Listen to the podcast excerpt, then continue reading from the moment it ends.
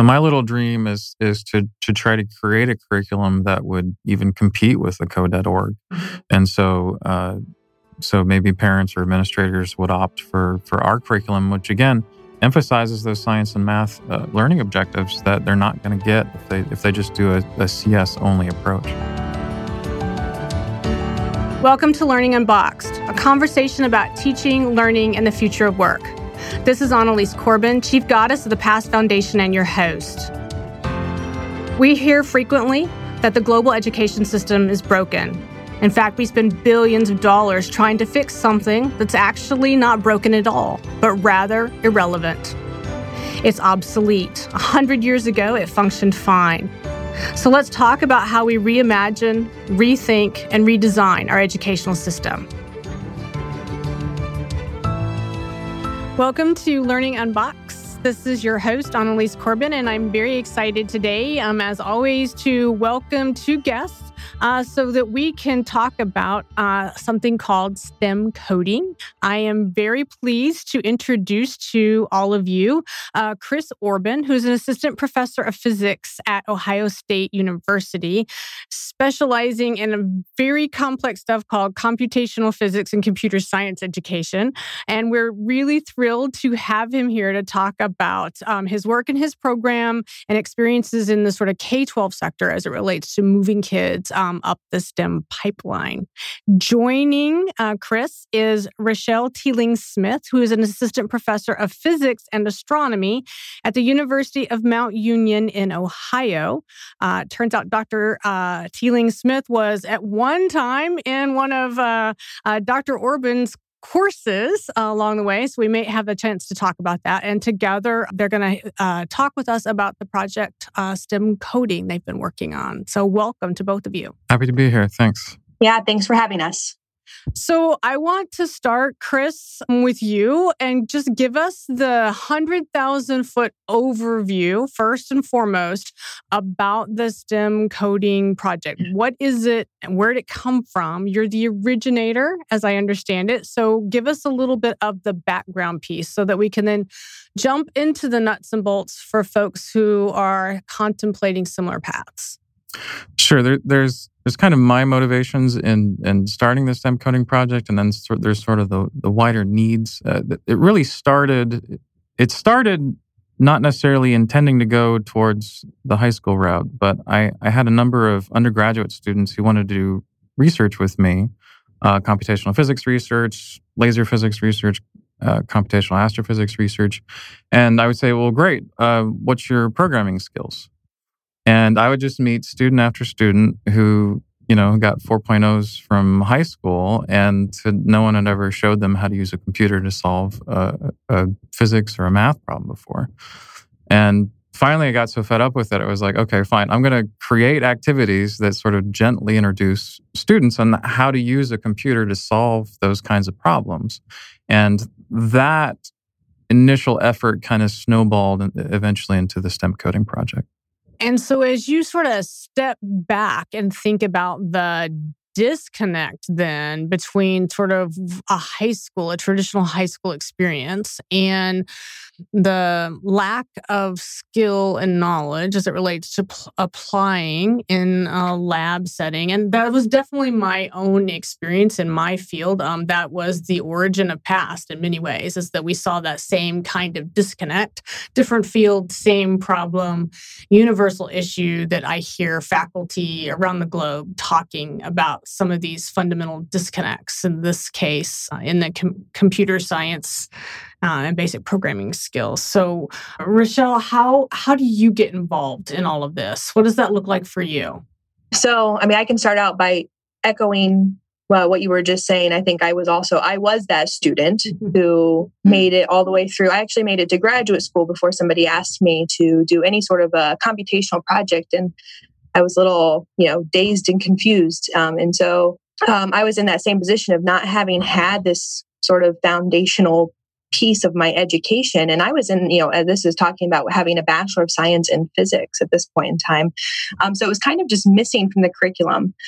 in 2015 after i graduated i started teaching at marion technical college which that shares a campus with osu marion and that's where chris and i that's where our paths crossed again and so i was teaching these introductory physics courses you know physics 101 102 that type of content and uh, i had some conversations with chris and he was telling me about these these modules that he had developed for his own courses.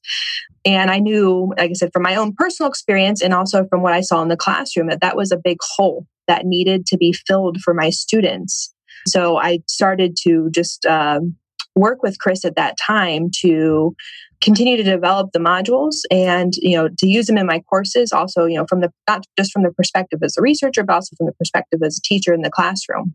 And that's really where we connected and how we um, started working on this project together. So so where do of step back from a, a, little bit, and before we get into the nuts and bolts of the STEM coding project itself and the, the program that you're actually running, Chris, I want to talk a little bit because this comes up over and over again. States are scrambling across the nation to deal with issues tied to very generically labeled computer science and computer science education, uh, trying trying to get at some of these very things that the two of you were talking about why the giant disconnect? I mean, based on your own work and your experience, and before again we get into the nuts and bolts of the program, I really kind of want to dig in a little bit based on your experience and your watching um, in and around the Ohio State universe. Let's put it that way, right? Broadly, Ohio as Ohio State, not the Ohio State. We'll be really clear here. Um, so why, why, why do we have this giant gap? Why this disconnect? fundamentally? What do you think is happening here? So, Richelle and I were talking about this the other day because uh, it, it's interesting the trajectory that computer science education in the United States has had because th- there was actually uh, some amount of coding and computer science in, uh, in classes in sort of the 80s and the 90s and the Apple IIs and things mm-hmm. like that. Yeah, I mean, I'm I'm 36 years old, so I'm part of the generation mm-hmm. uh, that kind of had those things, you know, Oregon Trail and that mm-hmm, sort of stuff. Um, and what happened was is that in sort of the mid to late 90s, early 2000s, there was this push towards no, no, no, no, no. Let's focus on math and reading because the kids can't do math and they can't do reading. That's foundational for everything else. And it was around that time. I don't know the exact date, but it was it was around that time that computer science was uh, was the status of it changed so that it was no longer a core subject mm-hmm. uh, in K twelve in spite of the fact that it had been a core subject in K 12 since the Elementary and Secondary Education Act in 1968. Mm-hmm. Uh, and so, but us and our infinite wisdom in the 2000s decided to change that. And it wasn't until probably 2014, 2015 that uh, Code.org, mm-hmm. uh, with mm-hmm. its advocacy, Code.org is, if, if you don't know about it, is, is this organization that a, a lot of the, the tech uh, billionaires sort of helped to mm-hmm. found mm-hmm. to do more coding in the schools. And one of their big efforts was was lobbying and legislative, and so they managed to change that. So I so we're back on a good trajectory now, mm-hmm. but. Unlike some things with the schools, we actually were on an okay trajectory before, and it's just sort of trying to get back on track. And it's perplexing, I'll be honest, because, um, and I will fully admit, I'm a bit older than Chris. And so I was one of those kids in the mid 80s in those first schools where it was really became foundational, right? And I vividly, vividly remember we had the Commodore that's what we were working on in the very first computer science class that had ever come to my high school. And it was going to be an elective course. I remember that vividly. And I also remember we had to we had a lottery in, right? Because there was going to be one, maybe two sections in a pretty big high school. Um, at the time I was uh, of all places in Cheyenne, Wyoming, right? So, you know, a million miles from where we are right now. But it was it was a big deal for it to come the kids were really, really interested in it. I remember getting into it. I, I, also, at the time, remember, I think I might have been one of maybe two or three girls in the whole school that even put their name in the lottery. I have to admit, it was almost all all boys in the course and then over the course of um, you know my high school career i think i took a computer uh, programming or computer science course at least Oh, I, I, think I had one a year for all four years, getting all the way through the old C language. You know, that's how old I, I am at this this point. C's an okay language. So there you go. Don't don't just C. But me. but it's intriguing to me, right? It's intriguing to me that it disappeared the way it did, and the timing is curious because the other thing that was happening about the time that computer science is going away in schools we also got rid of um, shop classes and we got rid of those very applied courses that, you know, is now very uncool to call home ec. You know, a lot of things like that, those foundational fundamental things went away in exchange for things like CAD labs. And so there's an irony here in my mind that we took out the the the the foundational piece that allowed you to understand what was happening in, said CAD lab, right? Uh, so that that went away. So that's a, it's a curious thing to me. Do you have any rational understanding, either one of you, of sort of how that dichotomy came to play? I, I don't think either of us are experts on on the policy decisions mm-hmm. and how we got. I mean, I, I think that it was a matter of, of people seeing kind of the test scores uh, declining. I mean, the, the 90s uh, was a time of, of decline in the public schools mm-hmm. for a variety of reasons that neither Richelle and I are experts on. But uh, so I think it was probably it was probably seeing that decline and wanting to do something about it uh, was was maybe the motives behind it. Mm-hmm. But what's interesting to me is that a lot of the movers and shakers now in the computer science education world are the kind of folks uh, like you and me that had did have some mm-hmm. computer mm-hmm. science in when they were in elementary school, and it, it's a matter of sort of putting that back where it belongs. Mm-hmm. And I think it's it's a, it's intriguing, and the the students love it broadly. We get all kinds of calls um, at Past Foundation for a variety of different program opportunities, um, which is part of why I think that um, you know the the STEM coding program in particular, and and and I just to be clear for our listeners, so you started this as an opportunity to sort of help with your own students, your collegiate students, both of you, utilizing it in that sort of category. But now you're utilizing it in the K 12 space. And so I want to talk a little bit about that. So, Richelle, you mentioned that you, you saw students utilizing those first modules that were coming out, um, that they were filling a gap um, for them. What do you think was the the uh, the broadest appeal for those modules at the post secondary? So for those collegiate students, what what was the need that it was filling? The the with the students, I'll use my courses just kind of as a case study here to talk from. But you know, the students that I'm seeing in my courses, they are at this at this point, they're usually you know uh, very late teens and early 20s and they're preparing to go uh, they're very career focused. And i see a lot of students who are majoring in a field in engineering or majoring in another stem field. Um, and so a lot of them are very much interested in kind of that they, they do see it as a skill set that they haven't had that they think they will need in their career or that the people who will hire them one day very soon would be very interested in, in have them having some experience and knowing just how to how to get around um, how to do some basic programming and having an sort of an understanding of what's going on behind the scenes. I and i can, I can think of examples with engineering students just because they, they use so many different pieces of software um, to do different types of an analysis you know stress analysis etc and um, to have an understanding of what is going on to know that they can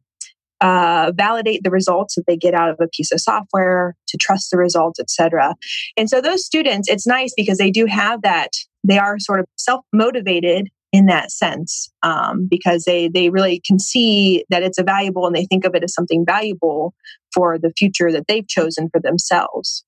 Other students who don't have that same motivation so there are other students in the course who say you know they say i don't see myself using this in my career. Um, they, they happen to be much less excited about participating in that aspect of the course because they don't they don't see it as a they don't see it as sort of a they don't see it the way I see it, which is very much about almost having um, a, a, different type of fluency, mm-hmm. right? And an understanding of how how things just work in our technological society, and that everybody should be equipped with some basic understanding or that sort of fluency in this sort of algorithmic or computational way of thinking that and they're not as they're not as sold on that concept because they haven't uh, that's not built into the way that they have been taught for their entire lives um, it's not it's not inside the box it's not what they're used to. And so some of them do struggle with that. And we see that in students across a number of different um, opportunities when you think about shifting the way that they get access to applied opportunity or the the applied component of what they're learning. Maybe that's the better way to think about it.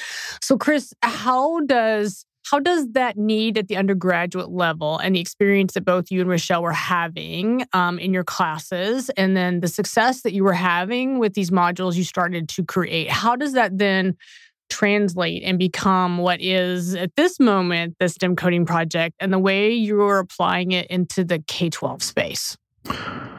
Sure. Uh, so I, I, should say before I get too much further that Richelle was really key to working with uh, more teachers, particularly physics teachers, because at the time that we started collaborating, she was running uh, College Credit Plus courses through Marion Technical College, mm-hmm. and so she she knew a heck of a lot more physics teachers than than I did at that point, and so she really helped us to to kind of find kind of some of the early adopters to to try some of this out in their mm-hmm. classrooms, things like that, and that's and that those were the the stepping stones uh, for us to get uh, you know put one foot in front of the other and uh, as the as the project grew.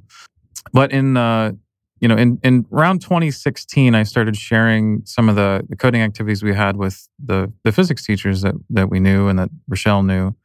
And so for example we had this asteroids game. Mm-hmm, so i'm mm-hmm. you know you're an 80s kid so i know you appreciate the asteroids game um, and it, the asteroid has a bunch of great physics in it. Mm-hmm. In fact, the laws of physics are simplest for a rocket uh, moving in free space, thrusting and accelerating around.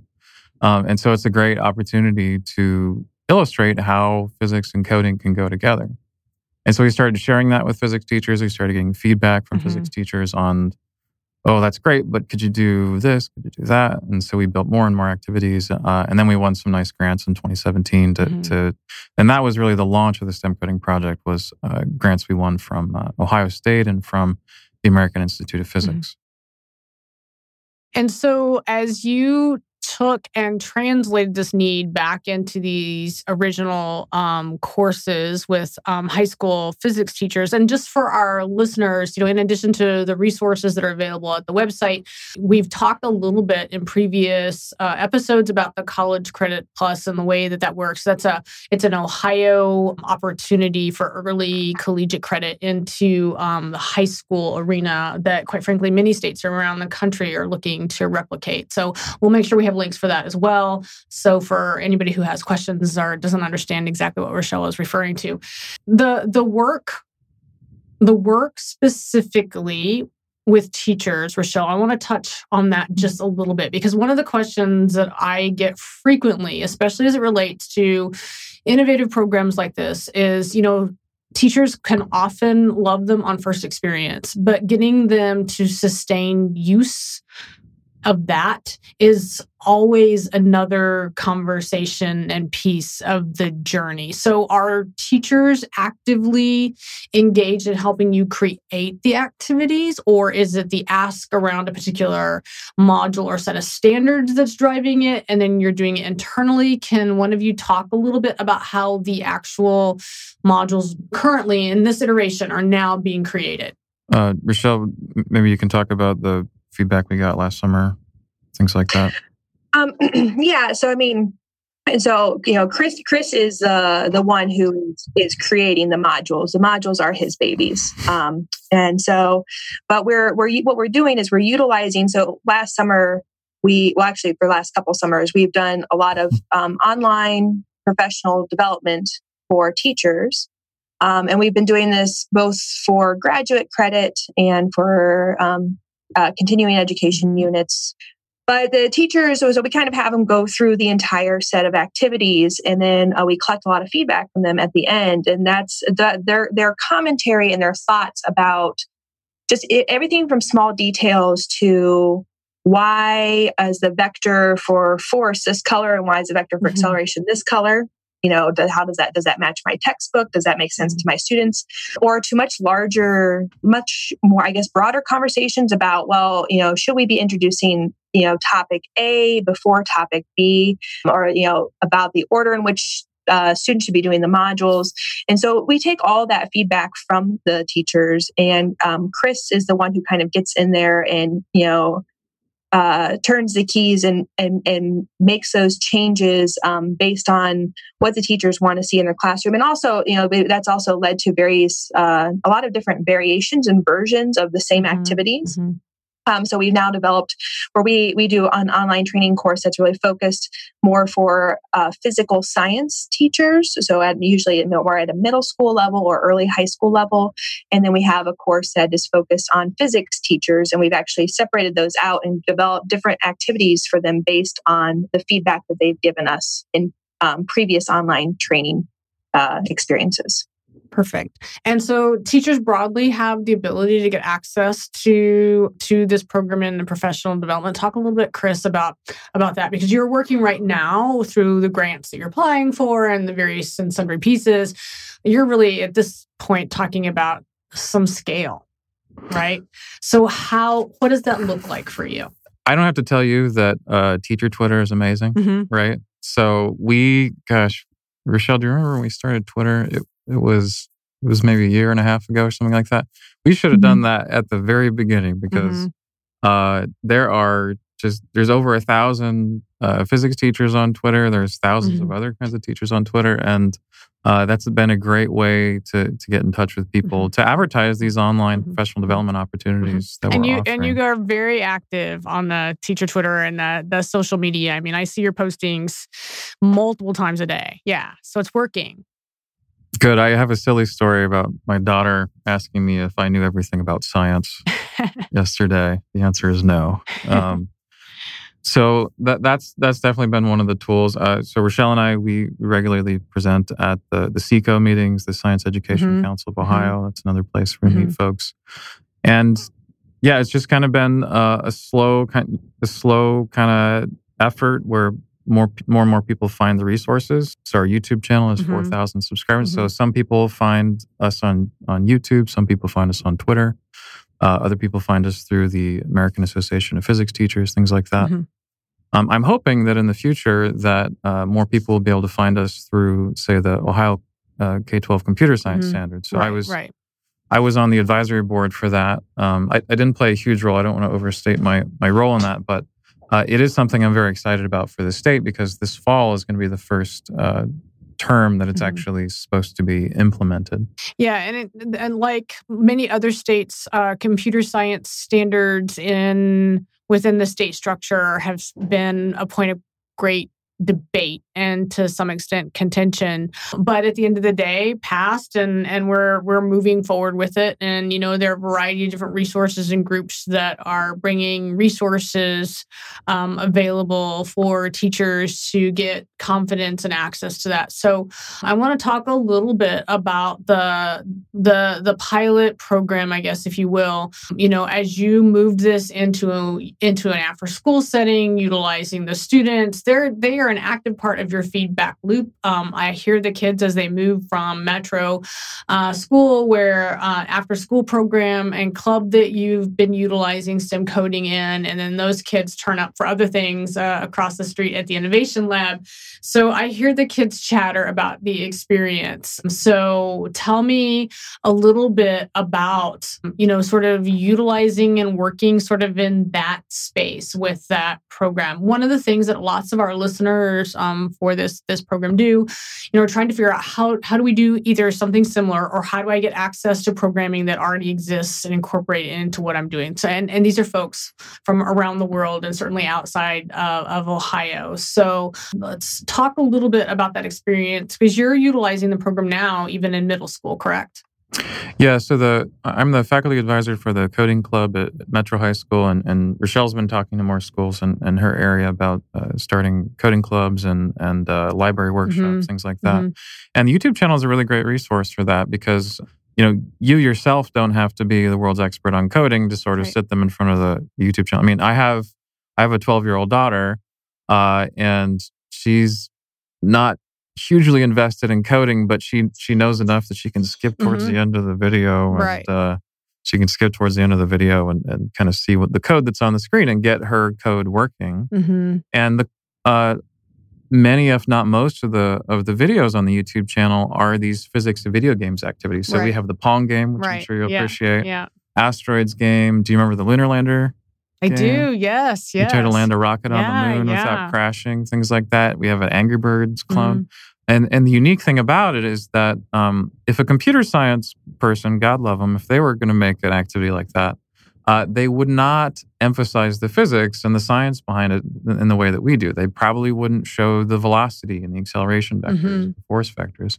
And so what we're doing is we're we're using coding as a venue to reinforce uh, those learning objectives, those science learning objectives and math learning objectives that we're already kind of supposed to be reinforcing in the schools. And that's kind of what we don't see Mhm. uh, when we, so for example, when we go to hourofcode.com, so the world's Right. most popular computer science education site, we have four activities now on hourofcode.com. Mhm. And we're very proud of that because they are designed to reinforce science and math learning objectives. And a lot of the stuff we see there is fun and interesting. Um, and Katy Perry's on it. Mhm. Uh, but it's not necessarily a, a good fit for putting this in a science or math class.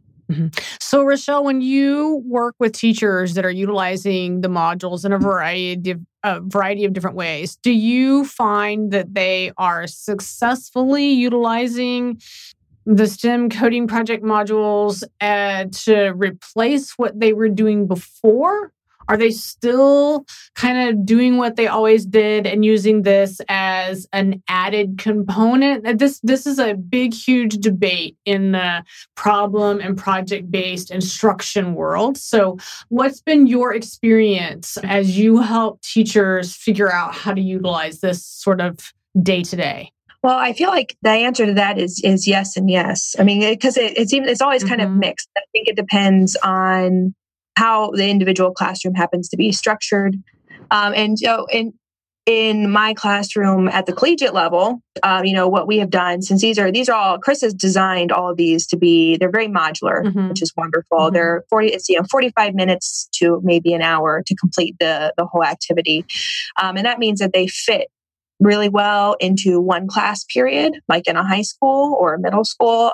You know, at the collegiate level, we have different a different structure, but I use them in um, for lab activities. So you know, what I I had done is taken out some hands-on activities and just slotted these these these mod these programming modules directly into those spots.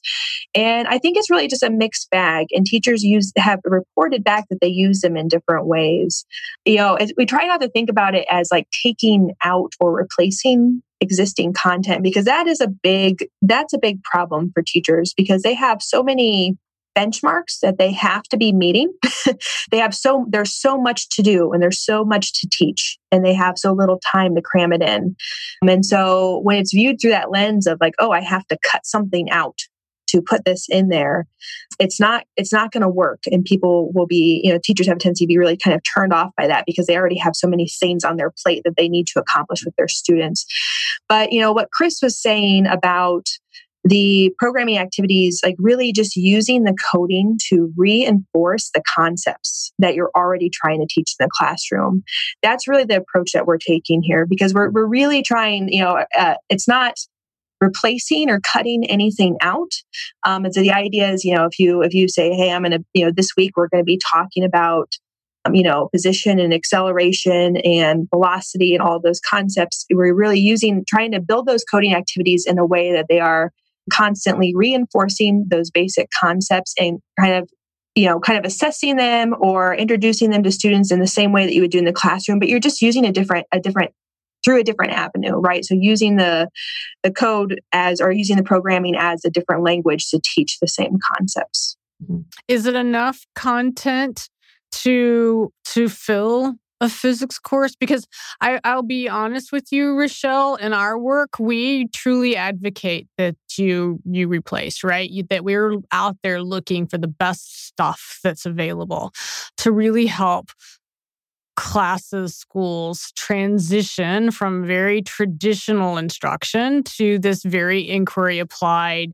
opportunity. And physics by nature is applied, right? You know, great physics teachers are really, really good at that component of it, right? And so to be able to to supplement and add. But the the reality of it is there's an awful lot of just ho hum physics if it's even being taught. And there's still a lot of places where it's not really fully, to your point earlier, the reason you had all these students showing up to some extent, right, without some of these skills is because they didn't necessarily get get the the access that they needed. So is there enough content yet to be to be the the curriculum or the course? Yeah, well, um, uh, something uh, I've, I've, thought about, and something that there's actually a teacher in, in Los Angeles who who found our stuff and just fell in love with it. He, he's actually submitting our whole curriculum uh-huh. to uh, his district in Los Angeles to see if it fulfills the requirements for computer science in the state of California. Wow. I mean, we have enough activities now that you really could do an entire course mm-hmm. uh, based on our stuff. And the, the interesting reason to do that is because if you look at, and this is true of mm-hmm. Ohio, mm-hmm. um, computer science now counts as Algebra 2 in right. Ohio. Correct. Um, there's kind of a grumpy letter that gets sent home mm-hmm. to the uh-huh. parents saying, like, just so you know, your parent, you know, your kids haven't taken Algebra 2. We're going to graduate them anyway, but they right. might not be prepared right. for college. Well, you know, our attitude is to say, well, if computer science is counting as algebra 2 you better put math in that class absolutely right yeah um, and not to throw snowballs but if you look at the code.org curriculum that's not necessarily what it emphasizes mm-hmm. and in some states i've heard i think this is true of texas i'm not totally sure some states uh, computer science classes can count towards physical science mm-hmm. things like that mm-hmm. Yeah, the different states have taken a wide array of approaches of bringing computer science back. Again, it's it's a fascinating uh, quandary. Yeah. Yeah. So my little dream is is to to try to create a curriculum that would even compete with the code.org. Mm-hmm. And so uh, so maybe parents or administrators would opt for for our curriculum, which again emphasizes those science and math uh, learning objectives that they're not going to get if they if they just do a, a CS only approach. Mm-hmm. And within the state of Ohio, the the modules have all been crosswalked to the state standard application? Yes or no? Some of the uh, so this is just news last week. So the uh, the model curriculum in Ohio was just recently revised mm-hmm. and approved just a yep. few weeks ago. Uh, a handful of the STEM coding activities were are going to be included in that model mm-hmm. revision explicitly. Mm-hmm. Not not all of them. I did. I I would I for anyway. Not not all the we have too many activities, and I made too many activities mm-hmm. after we did those committee meetings uh, to, to include in there. Uh, but certainly it'll be uh, in alignment with with it was already in alignment with the state science mm-hmm. standards, and, and, now it's going to be explicitly mentioned in, in the model curriculum. Mm-hmm. Yeah, but crosswalking it broadly across a variety of different content areas would be sort of an added bonus. We can we can certainly have that conversation. Mm-hmm. It's not a hard thing to do. So as you then think about, so you've got this teacher who is going to the state of California and saying, "Hey, can we use this?" You know, that'll be an intriguing thing to see. Um, you know, sort of as it structures out. Are you seeing the same types of requests or or wants either one of you uh, from your teachers in Ohio? How, and how many teachers, Richelle, would you say are currently actively engaged in using the programming? And, and there'll, there'll be more, obviously, because this is being explicitly mentioned. But just, just you know, an- anecdotally, how many do you think in the state? Well, let's see. So Chris, Chris might actually have a better grasp on the numbers of people who are actively using it. Um, in terms of like the teachers that we have attending the training, um, you know, a good. So we have we have probably close to uh, what, what does what's the number for the summer, we, Chris? We had we had Five? I think twenty five last mm-hmm. summer. Yeah, um, and we had we'll, we'll probably have another twenty five or so, or maybe another twenty five this yeah. this summer. And then we also have, you know, we do these workshops, you know, at American Association of Physics mm-hmm. Teachers, down at different different um, conferences and stuff like that. And we'll usually get about 24 or 25 in, in, each of those as well. And so, and not and not everybody, you know, goes on to use mm-hmm. the content Um, but so it's kind of it's kind of hard to estimate unless like Chris might have a better idea on the number than I do, but it's kind of hard to estimate exactly how many people continue to use activities. But we're we're we're working with those kind of numbers at this time. Yeah. And so as folks uh, as more people want to use the programming, what what are your thoughts on how and if which is fair, how and if it's able to be used across other disciplines. So let's say I'm the social studies teacher. Are there components of this that I could pull out and utilize in other places, right? You know, that's always sort of the the mark of a really amazing program is because it has so many different applications and that that's something that happens to programs as they evolve. So the folks that are coming right now are they all physics and math teachers? Are you starting to see folks in other disciplines kind of creep in around the edges? So we had uh, a few folks at the the SECO uh, convention that, that, came to our, our session. Um, I think we, spe- Richelle, I, I, can't remember, do, do, we specifically advertise it for the, the biology and math folks? Yeah, so we yeah we had we had a biology mm-hmm. session. Yeah, and so uh, kind of our strategy as we expand is that uh, you know, so for one, math is very much on the top mm-hmm. of my mind mm-hmm. because mm-hmm. uh, there's so much opportunities there, and again, there's this issue with computer science taking the place of algebra two. And so as I try to decide what's worth spending our time on for math, a lot of the times I'm trying to find activities for math that have sort of a biology mm-hmm. or environmental mm-hmm. science uh, component to it. So one of one of my favorite activities is our Earth Day coding activity, mm-hmm. where we have sort of we take a cosine function to to model the average temperature through the through the course of the year, and then we sort of shift that function by a small amount to approximate climate change. So in Columbus, uh, apparently the climate is warm by about two and a half mm-hmm. degrees Fahrenheit, uh, which, you know, if you set your home air conditioning unit two and a half degrees Fahrenheit higher, maybe you'd notice it. Maybe my wife noticed it and I wouldn't, but, uh, but you might not notice that subtle of a change. And so uh, the question in my mind was, what effect does that have on the number of sub 32 Fahrenheit days, the number, you know, the number of days we have frost. And it turns out to be something like two weeks. Wow. That's yeah. substantial. Yeah, 26 days is actually what we wow. we came out came up. Yeah, it's not two weeks; it's four weeks. Mm-hmm. And and so you can do that that calculation with the code. And so it's sort of a math mm-hmm. activity, mm-hmm. but it's also kind of mm-hmm. environmental science. Mm-hmm. Uh, and I can rattle off three or four other yeah. ideas that are kind of in that same spirit. Well, so here's my prediction for you guys because the the reality is and, and for for folks listening, please take a few minutes even if you're not interested specifically in math and science or even if you're elementary teacher, I really really do encourage you to go and take a look um, at that program. Um, the YouTube stuff quite frankly is awesome.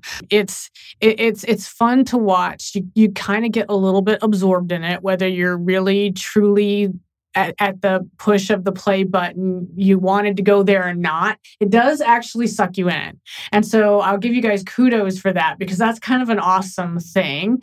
And my prediction is that as you you build more and people get more comfortable that you will find other content folks looking to find very meaningful tangible ways to incorporate not just the lessons but the the way of thinking that is sort of instilled because that's the other thing that happens is we didn't spend any time really today talking about it, but going through the modules really does help foster that that very high level computational cognitive thinking and problem solving um, skills that we collectively are trying to have more and more students exposed to, and certainly earlier on. And so. I suspect that as you have more folks exposed to the program, you are going to have more requests for folks coming sort of outside of what you originally thought you would see. That that's just my prediction on what's going to happen with it because you guys have done a really wonderful job with that. One of the one of the questions that we get or we want to talk about um all the time through this programming is sort of what what is your your your your high lob, right? You know, um, as we sort of wrap here in our conversation today, and folks are sitting there thinking about what they've heard. I'm in a community, you know, in the middle of Utah. I'm in a community, you know, in Maine. I really, really love what I'm hearing, and I want to either try this for myself or get access to it.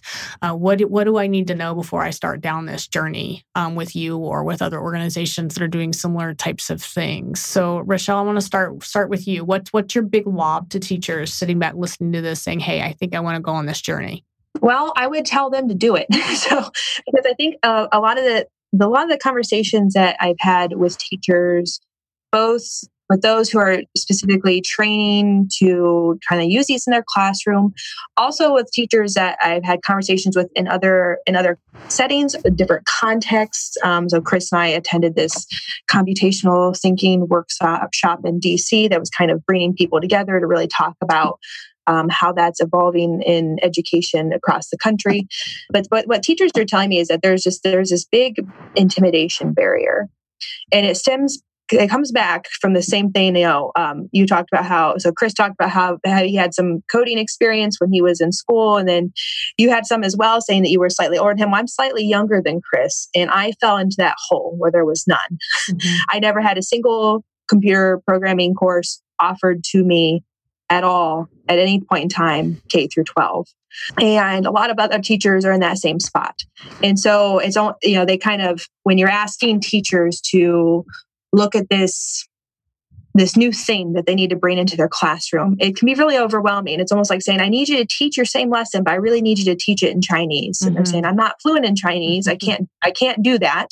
That's too much. But I think I would encourage teachers that even if they kind of have that hesitancy, they're kind of they are feeling intimidated or overwhelmed to know that it's really it's so much easier than it looks, and it really is. And I can say that pretty confidently because I kind of hopped in at this level much later. I wasn't trained to do this. And it's really a very natural thing to pick up. It really is. So the modules are designed, you know, I'm using ours as an example, but this is more broadly across the board. You know, we're the modules are really easy to use. They're designed for beginners, and you would you'd be surprised to find that the type of thinking that you need to kind of complete these activities is it's actually very natural mm-hmm. for us. Um, and you know, my students find this, and you know, Chris has reported back from his students finding this, and teachers tell us their students say that they're like, "Oh wow, that was actually." Not only was it fun, but it was really easy. It, turned it turned out that this you don't have to be afraid and say, "Well, I'm not a programmer." It's actually really it's really fun and easy for everybody to do. And also to know that there are a lot of opportunities to get training. And then, you know, we're always here for continued support for all of our teachers if you have questions or concerns. And then I think the YouTube videos are a phenomenal resource. Um, that that actually is one of my absolute favorite aspects of this project, are all of the videos that um, Chris and his students and some of my mm-hmm. students have gone through and recorded these videos. Because you're never alone. You're never by yourself. You always have some resource right there that can say, okay, I'm stuck on this. How do I get around whatever bug I'm something I'm missing in my code? I, you know, I have something out of place. It's not working. And there's always a resource there to kind of help you get past that. And then you're not going to run into that same bug a second time. So uh, it's definitely, I would encourage teachers to jump in and just kind of go for it and don't don't be nervous that you don't have the experience doing it because you're going to find that it's very natural and it's a fun thing to do in your classroom.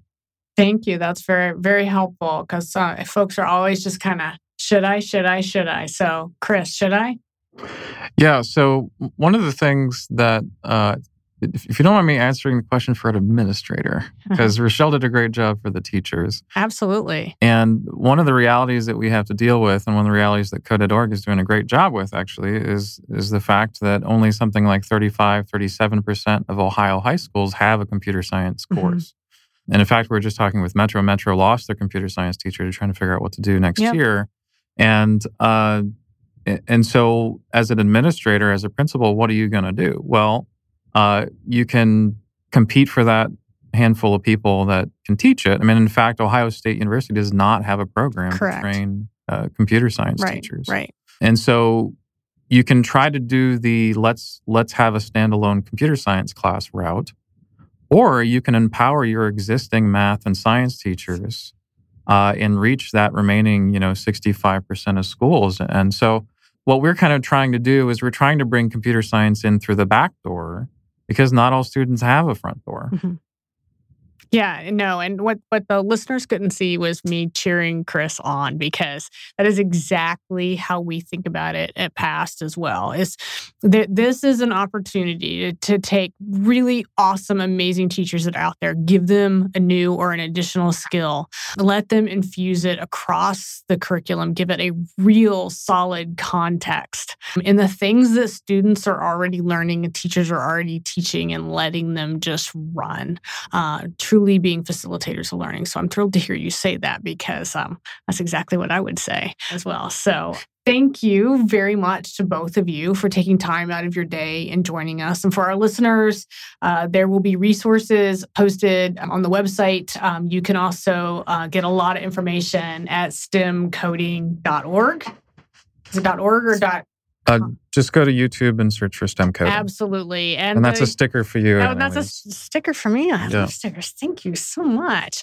And so again, I will emphasize the the YouTube videos are absolutely fabulous. Go there if you you want more information. Uh, we will provide contact information for both Chris and Richelle uh, as part of the resources. I encourage you to reach out um, if you're a school and you want to bring this. Um, I would encourage you as an administrator to to ask the question um, to these guys, can you come? And what would that look like? And to, to really um, spread the good word and the good work, um, not just in Ohio, but around the country. So thank you to you both for your time and dedication. We appreciate it. My pleasure. Yes, and thank you for having us. Thank you for joining us for Learning Unboxed, a conversation about teaching, learning, and the future of work. I want to thank my guests and encourage you all to be part of the conversation. Meet me on social media at Annalies Corbin and join me next time as we stand up, step back, and lean in to reimagine education.